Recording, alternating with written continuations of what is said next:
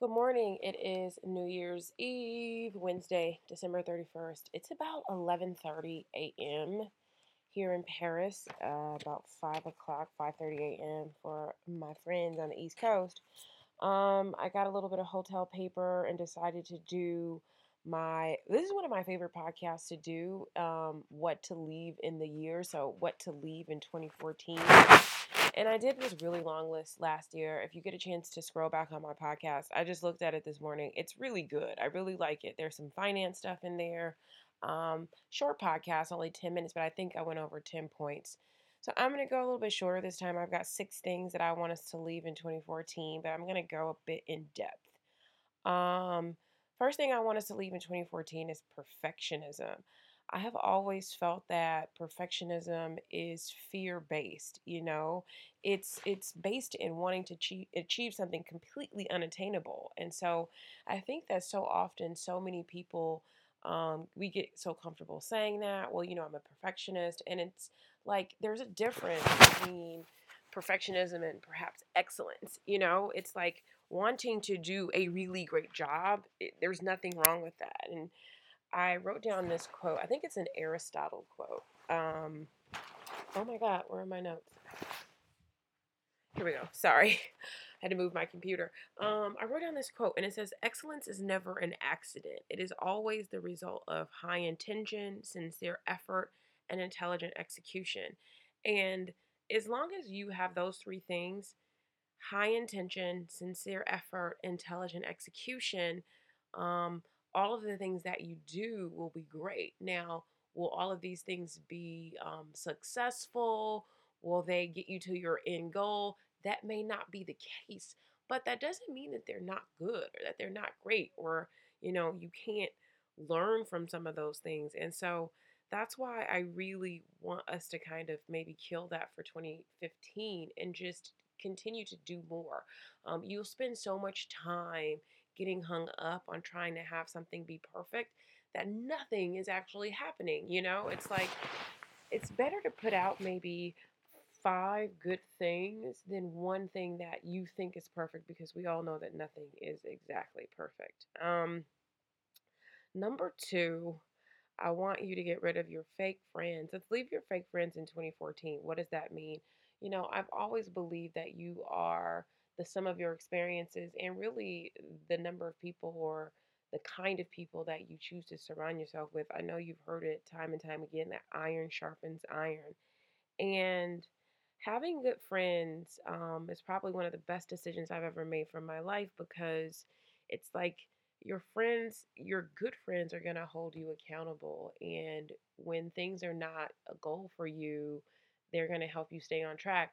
I have a friend. Um, earlier this year, I was with my mom um, in San Diego, and I was like seeing all these families, and my mom was like bringing this up to me about family. You know, when are you going to start a family? Why don't you have, you know, I want you to have the same thing I have. You should have kids. And, you know, I called up one of my best friends at the end of the trip and I was really down on myself. I mean, I literally was a little misty eyed about the fact that I didn't, you know, have this family. Like, why don't I have this?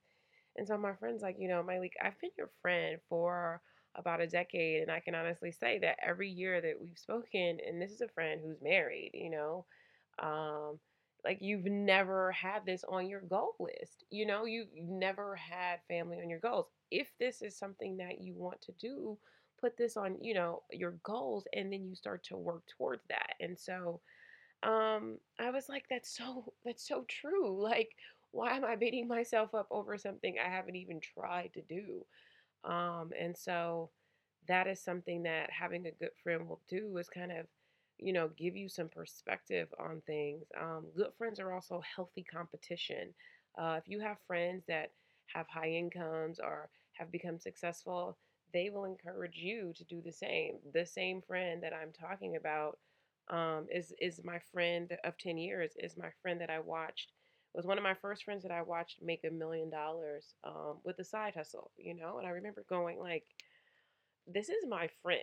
And if my friend can do this, why can't I do this? And honestly, just being around him gave me the courage and maybe deepened my desire for more. I don't know that I would have wanted to try to achieve more if I had not seen someone else do it, someone so close to me um, doing that. And so, you know, healthy competition in business, we we definitely have competed, and and our friends, you know, good friends are going to help you to to discover new things, which is so important for you in 2015. And so, if there are people around you that are not um, encouraging you, that are not inspiring you, that are bringing you down, and you know, keeping you static um, it's time to just leave those people behind. And maybe it's just not about cutting them off completely, but just limiting the amount of time that we spend with those kinds of people. You know, it's like deciding who's going to be high on your priority list of friends um, is something that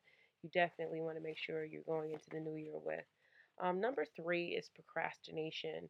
Procrastination is just a habit and it becomes a very bad habit because um, what happens is that you push back the time of doing something. It's still the same amount of work, it's still the same, the task, you know, it's still the same thing. But the more you put it off and the more you're able to get it done later and later and later, you keep doing it. And so sometimes the job might be just a half ass job, but it's still done to you and you've procrastinated and you didn't do your best work. And so we can always go back to the quote that I love excellence is never an accident, it is the result of high intention, sincere effort, and intelligent execution. That cannot be accomplished when you're procrastinating. And self sabotage is essentially what you're doing um, leads to regret, and regret, you know, leads to depression. And so, something that I always say that you can help is to chop th- chop things into smaller pieces. So take smaller bites. You know, if you feel like what you're doing, if the task seems so huge, do something smaller you know, take on some smaller bits and pieces and try to accomplish something every day or a couple things every day. And I don't know if you realize the way the world is set up, there are so many benefits of doing things early, early bird specials. If you pay, you know, your car insurance up front or in advance, you get a discount. Um, I have, I am like, I pay everything usually early or on time. You know, that's just my way. I, I don't know that I was always that way, but I've developed that habit of just knocking things out. And I've saved a lot of money in the long run by doing that, you know? So I'm telling you, there's so many benefits. You kind of get it out of the way. Like, I like to pay all my bills you know, like I never wait. I want to pay them all at once so that I can see how much money I really have to play with, you know. So I don't wait until, you know, it's like bill due by January 16th. I'll just pay it as soon as I get it because that way, you know, I'm I'm in the free and clear and I'm able to better budget based on what I know I have. Um, number four is not focusing on the positives. And I'm saying that instead of being negative because a lot of people don't realize they're being negative.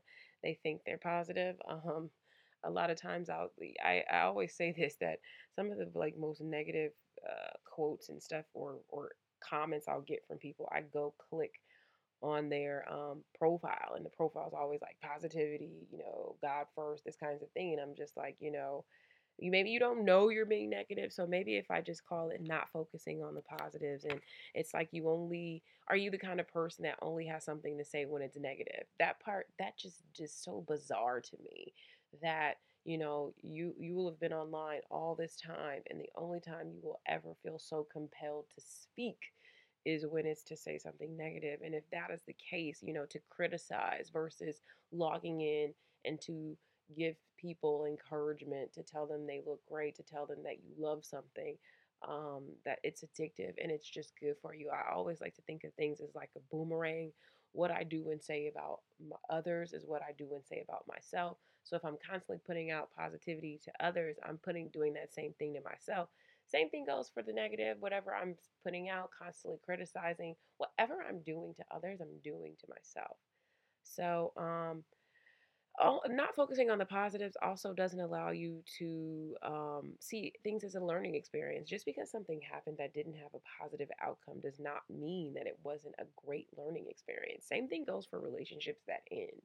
Um, it doesn't mean that this is wasn't one of the greatest learning experiences. I've had some relationships that have ended that have also proved to be fantastic experiences in learning about myself. And sometimes you can't learn certain things about yourself unless unless some things fall apart um, so I always encourage people to say, you know, what do I love about this? You know, it's like okay, we know that you it wasn't your favorite. You know, maybe this wasn't my favorite book, but I did love this or that quote or something.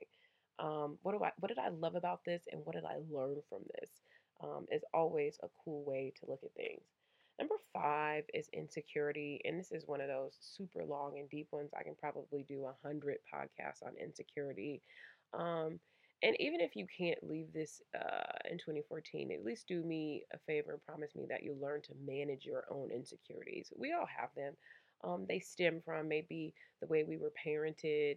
They stem from, you know, guilt that may have come about for whatever reason. Um, maybe being in the shadow of an older sibling or a family member that maybe was doing better or they were doing something that you weren't doing. And so we become insecure bullying.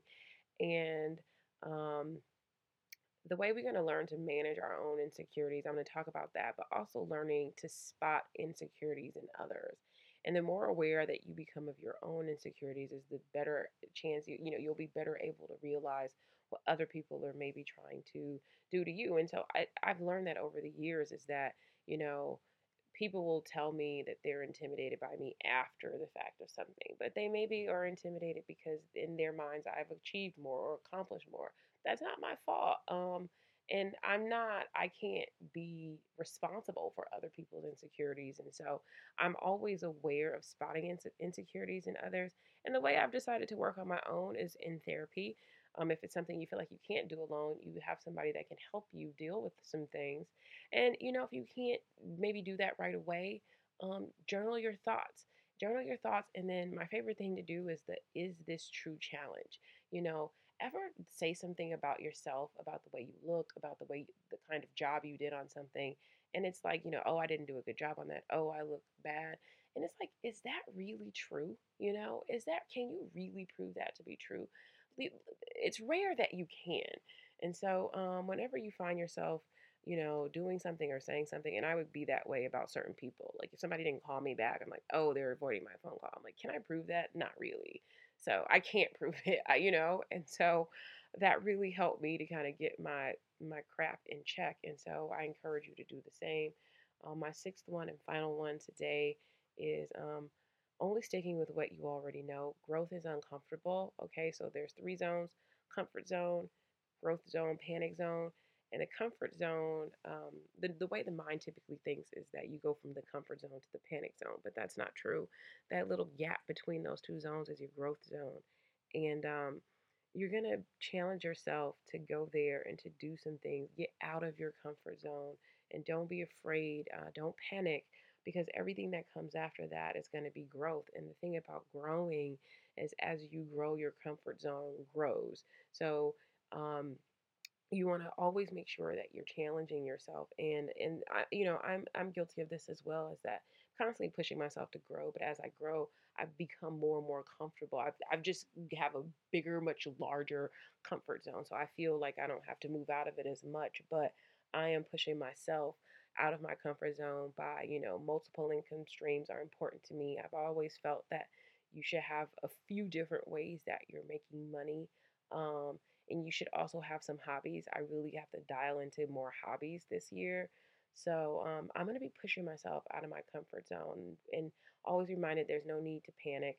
Um, all that good stuff in between that zone is, is growth. Um, so cheers to a fantastic uh, new year. It's the New Year Eve for you guys. I hope that you do something fun, reflective, beautiful. Um, I have some really awesome things in store for 2015, professionally, personally. So, you know, continue to look out for these podcasts. I have some fun things that I'm working on for you. I just got to literally push myself to do those things as well. Um, it's been a, a grand year. I, I mean, I can't even explain how amazing and awesome it has been. And so, I, I look forward to continuing to talk to you. You always know where to find me. I'm on the Ask FM. I'm on Instagram. I'm on Twitter. Um, I love to answer all your questions. Uh, that is all that I have for you today. Uh, see you in January 2015. Bye, guys.